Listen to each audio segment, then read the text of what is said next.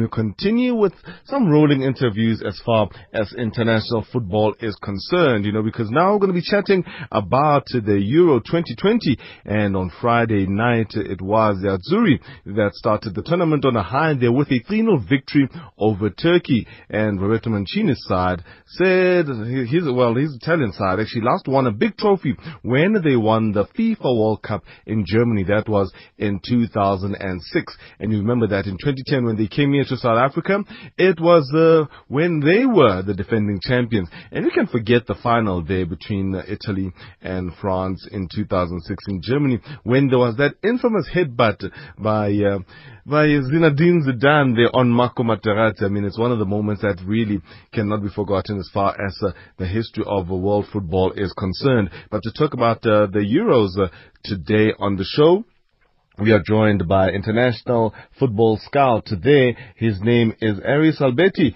Aris, good afternoon and welcome to the show.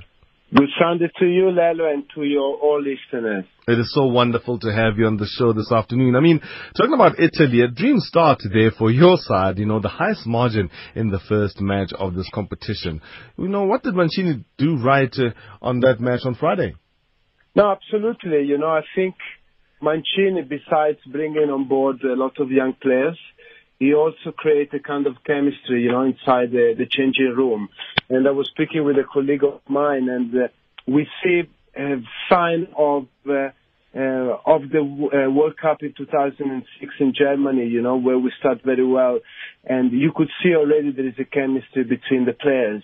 And um, obviously, also the formation really adapts to Mancini's game. You know, we start with 4-3-3 and then we modify in a in a three four three, you know, during the game. And tactically, I think we we were very very very well in shape, and and also obviously, you know, the individuality really created a difference in that game. Mm. And I mean, what makes this team special? Because, like you say, that when it comes to the type of personnel that Mancini's got in his team, it's it's a bit of a balance there. No, absolutely. You see, you have first of all in the defense line, you know, you have uh, experience. You know, you have players like Chiellini and Bonucci. You know, they own. Uh, they, they they're not the youngest, but you know they have the experience also to drive the team and the youngsters, you know, inside the changing room and guide them during uh, during the game. So I think just to give you a small statistics, we are nine win on a row and we haven't conceded a goal in nine games. So that's telling you the solidity of our defense.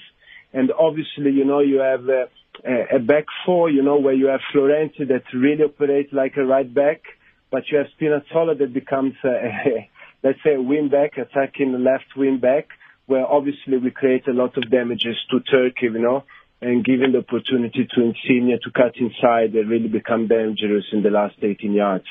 And then, I mean, with the players that you just spoken about, you know, Bonucci and Chiellini there, is this a recipe for success for this Italian side in this tournament? Absolutely. As you know very well, we're very famous for for the, the catenaccio that obviously has been developed in a different kind of football, you know, that was referring to the 90s. But obviously the defense organization always been a win-win formula for Italy, you know, uh, during our previous uh, victories.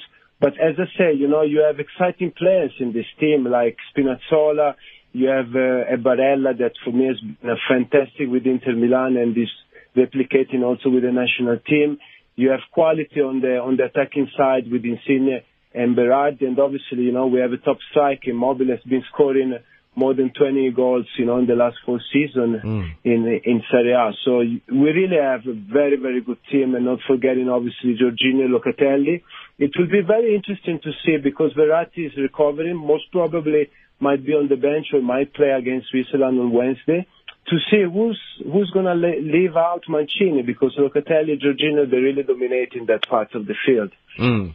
And then, I mean, when it comes to the next game, it's going to be against Switzerland there on Wednesday. What do you make of that one? I, I think you know Switzerland they they have qualities you know in terms of the organization. I don't see a lot of individual individuality you know where obviously might become too dangerous. But you know this is a a top level football. You never know. Even against Turkey, you know, we start with the right foot, but if you don't score, you know, in the first first half might become, you know, very difficult, you know, if they close back. So again, against Switzerland, you know, I see another good performance of, uh, the Italian teams.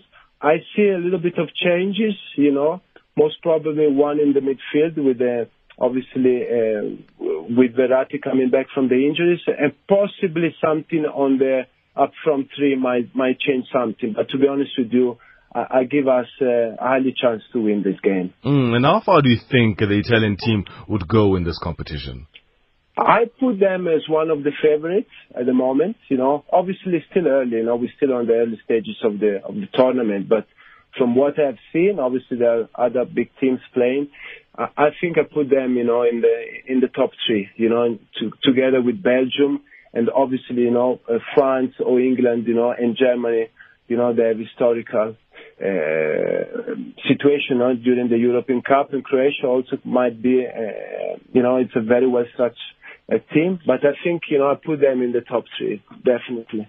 Aris, thank you so, so much for your time and all the best to the Italian team going forward in the current Euro 2020. Grazie mille. Um, say goodbye in Italian. Thank you very much. Thank, thank you so, so much. That is Aris Paletti there, international football scout for Soccer Dream, talking to us about uh, the Euro 2020 and in particular Italy's performance. I mean, a day side that started like a house on fire there. 3-0 in their first match is the match that today won there, beating Turkey, putting them to the sword. You are listening to Radio 2000. Let me give you a little bit of Ashanti.